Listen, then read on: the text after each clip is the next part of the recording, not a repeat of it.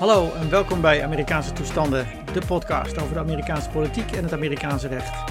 Het is vrijdag zevenentwintig maart tweeduizend eenentwintig en terwijl we in Nederland worstelen met een kabinetsformatie en een vaccinatieprogramma, heeft president Joe Biden zijn eerste persconferentie gehad, die hij volgens critici glansrijk heeft doorstaan. Al was het maar omdat de pers niks ernstigs vroeg over de pandemie. Ondertussen gaat het ondermijnen van het stemrecht verder in Amerika en nu met een aangenomen wet in de staat Georgia. En een mogelijk grote zaak over wapenwetgeving gaat, mo- gaat richting het Hoge Rechtshof na een uitspraak van een federale beroepsrechter. Oké, okay. In de vorige podcast hadden we het al gehad over de ondermijning van het stemrecht in Amerika door republikeinse wetgevers in de verschillende staten. Meer dan tweehonderdvijftig wetsvoorstellen doen inmiddels de ronde met uh, allerlei beperkingen en belemmeringen voor het stemmen, hè, die disproportioneel veel zwarte en Latino gemeenschappen treffen. En deze beperkingen, hè, zoals in Arizona en het lot van Section two van de Voting Rights Act, hebben we uh, vorige keer al uh, besproken in de, in de podcast. En ik liet jullie vorige keer ook al een stukje horen van, uh, van de hoorzitting. Hè, maar terwijl in het congres de democraten proberen het stemmen juist te vergemakkelijken, hè, met de H R one, uh, is de staat Georgia juist een van de eerste staten die de verkies, verkiezingsobstakels uh, concreet maakt. Georgia is natuurlijk de staat die van Trump uh, naar Biden flipte tijdens de laatste verkiezingen. Maar ook twee democratische senatoren koos, waardoor de Senaat feitelijk ook uh, in democratische handen viel.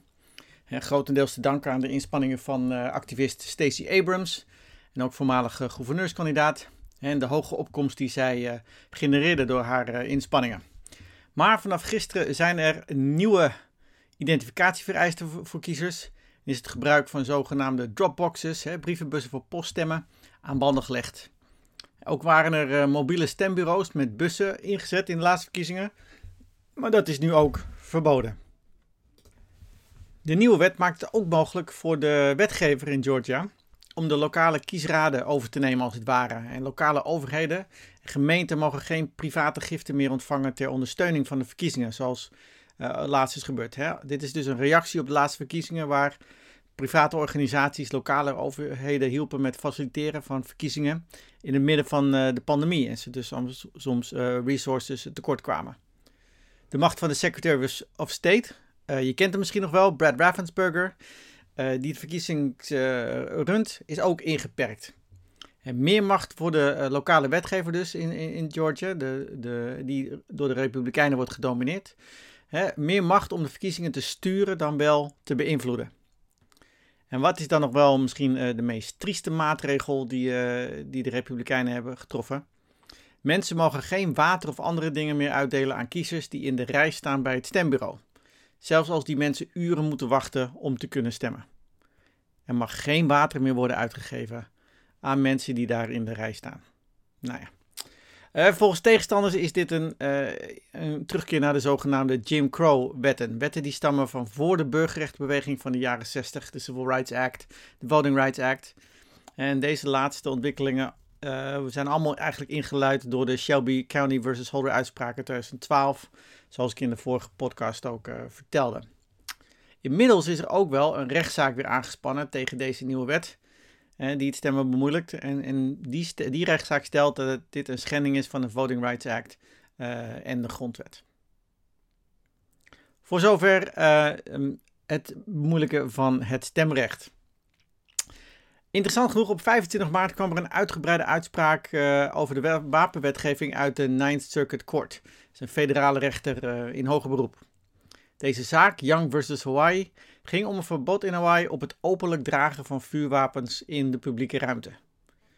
En deze federale beroepsrechtbank bouwde naar eigen zeggen uh, voort op de uitspraak van het Hoge Rechtshof in de zaak Heller versus the District of Columbia. In die laatste uitspraak, geschreven door de in tweeduizend vijftien overleden conservatieve rechter Antonin Scalia, werd het individuele recht tot het bezit van uh, pistolen met name beschermd door het tweede amendement bij de grondwet, de Second Amendment.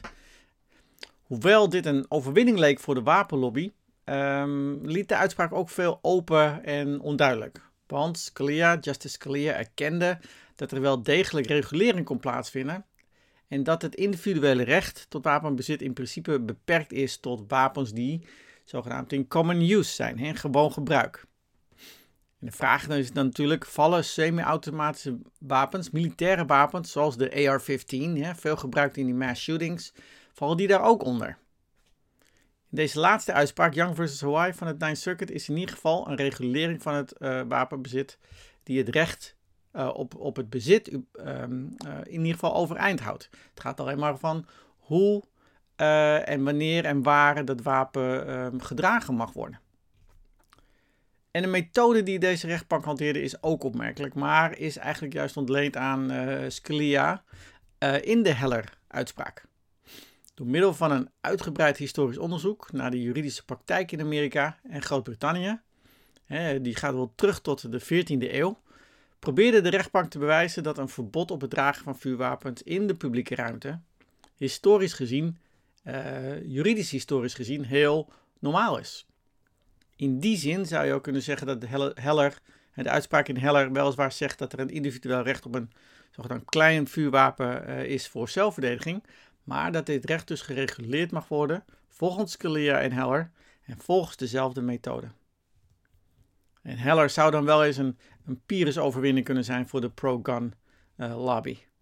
Maar dat moet blijken als de zaak naar het Hoge Rechtshof gaat. En de Ninth Circuit nodigde het Hof daartoe impliciet uit door te stellen dat Heller dus nog wat onduidelijk was en dat andere uitspraken niet strookten met de Ninth Circuit van, hè, van andere uh, circuits, andere federale beroepsrechtbanken. En creëerde daarom uh, zo, uh, zogezegd een, een, een, de noodzaak voor een uitspraak van het Hoge Rechtshof.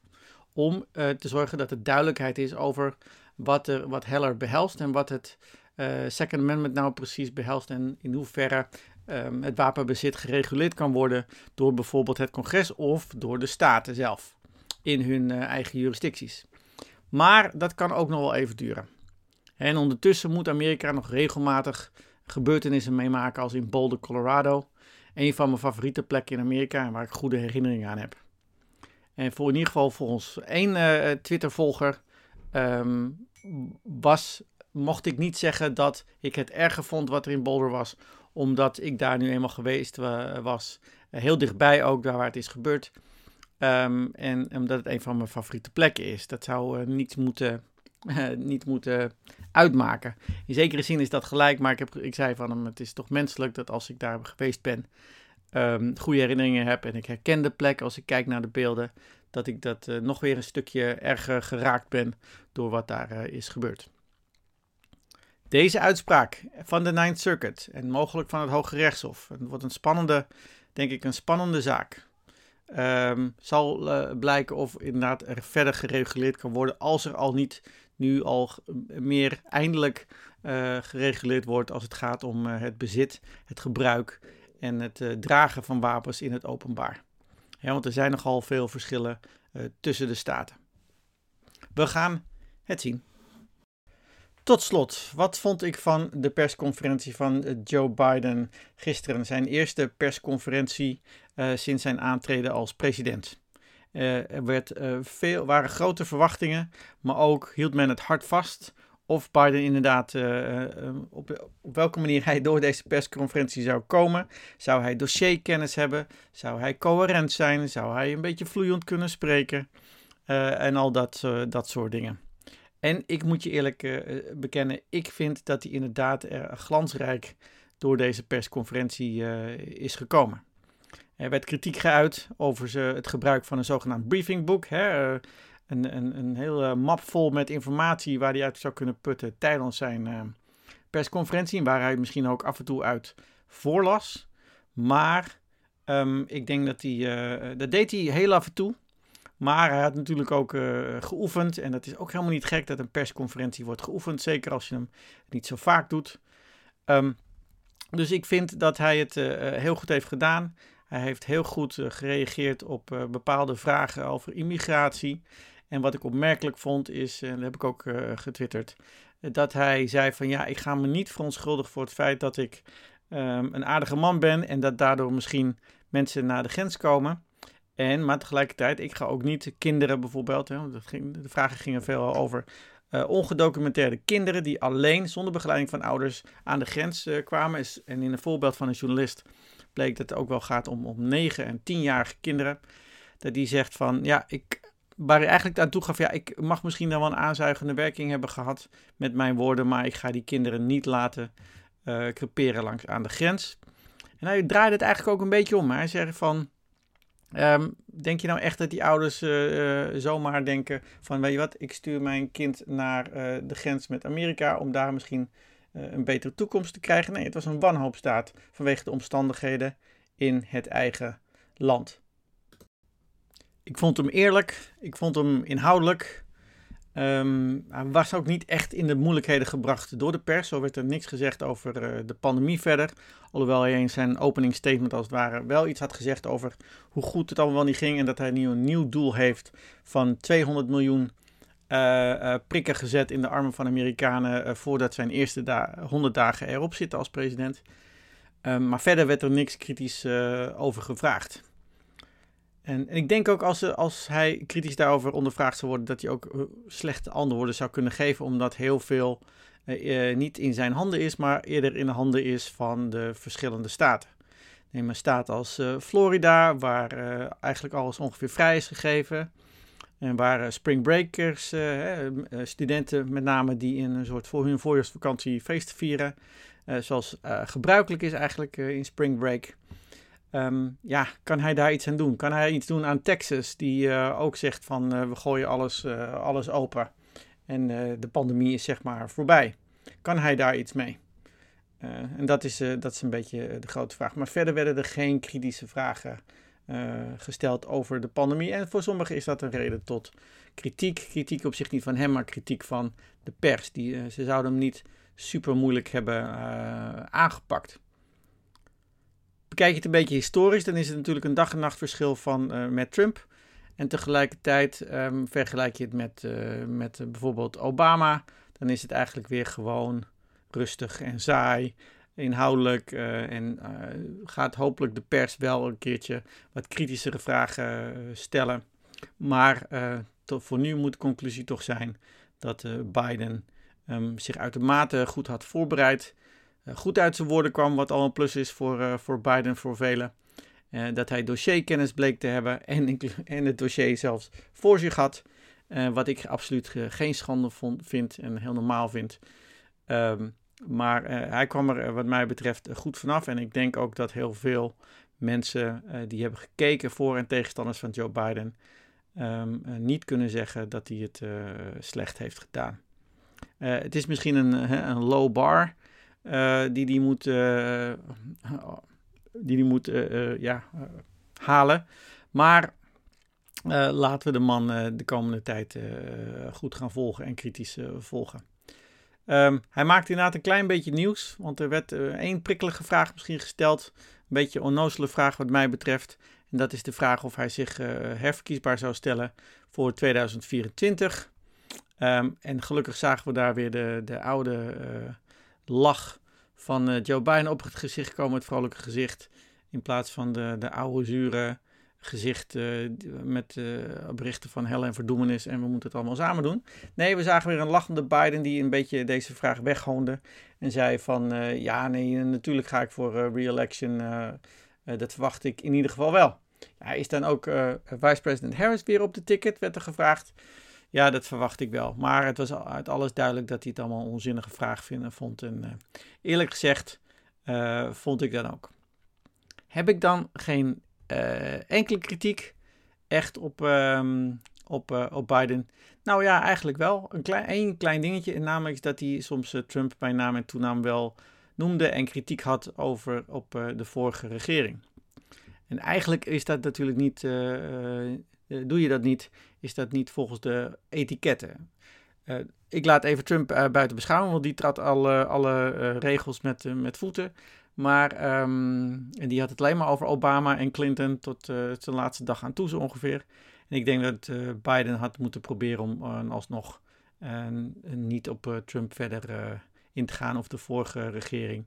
Want dan lijkt het net alsof je excuses maakt voor dingen die er nu aan de hand zijn. Maar goed. Tot zover. Tot zover dus. Voor nu even niet de gebruikelijke eindtekst in de podcast. Uh, de podcast heeft even stilgelegen, ook vanwege andere werkzaamheden. Maar ook omdat we aan het kijken zijn hoe we de podcast nog beter kunnen maken. Bijvoorbeeld door middel van uh, gasten. Maar om een stapje te maken, om de boel te ontwikkelen, te verbeteren en te laten groeien, heb ik echt jullie hulp nodig. En die hulp kan je geven door vragen en suggesties voor de podcast te mailen. En wat willen jullie in de podcast horen? Maar je kan ook je steun betuigen door te doneren, nu nog via Amerikaanse-toestanden punt n l. Zodat we bijvoorbeeld de juiste apparatuur kunnen aanschaffen waarmee ik in het snelkomende post-corona tijdperk bij gasten langs kan gaan om een mooie podcast op te nemen. Mocht je willen doneren, zet er dan bij dat het voor de podcast is en dan hou ik die donatie in een apart potje. Ben je een bedrijf, vind je dat deze podcast nog veel meer potentie heeft? Neem dan al contact op als mogelijke sponsor, eenmalig of meerder, voor meerdere afleveringen. En alle vragen, suggesties en contacten kan, uh, kunnen mailen via uh, info at amerikaanse toestanden punt n l. Nou, heel veel dank voor het luisteren en tot de volgende keer.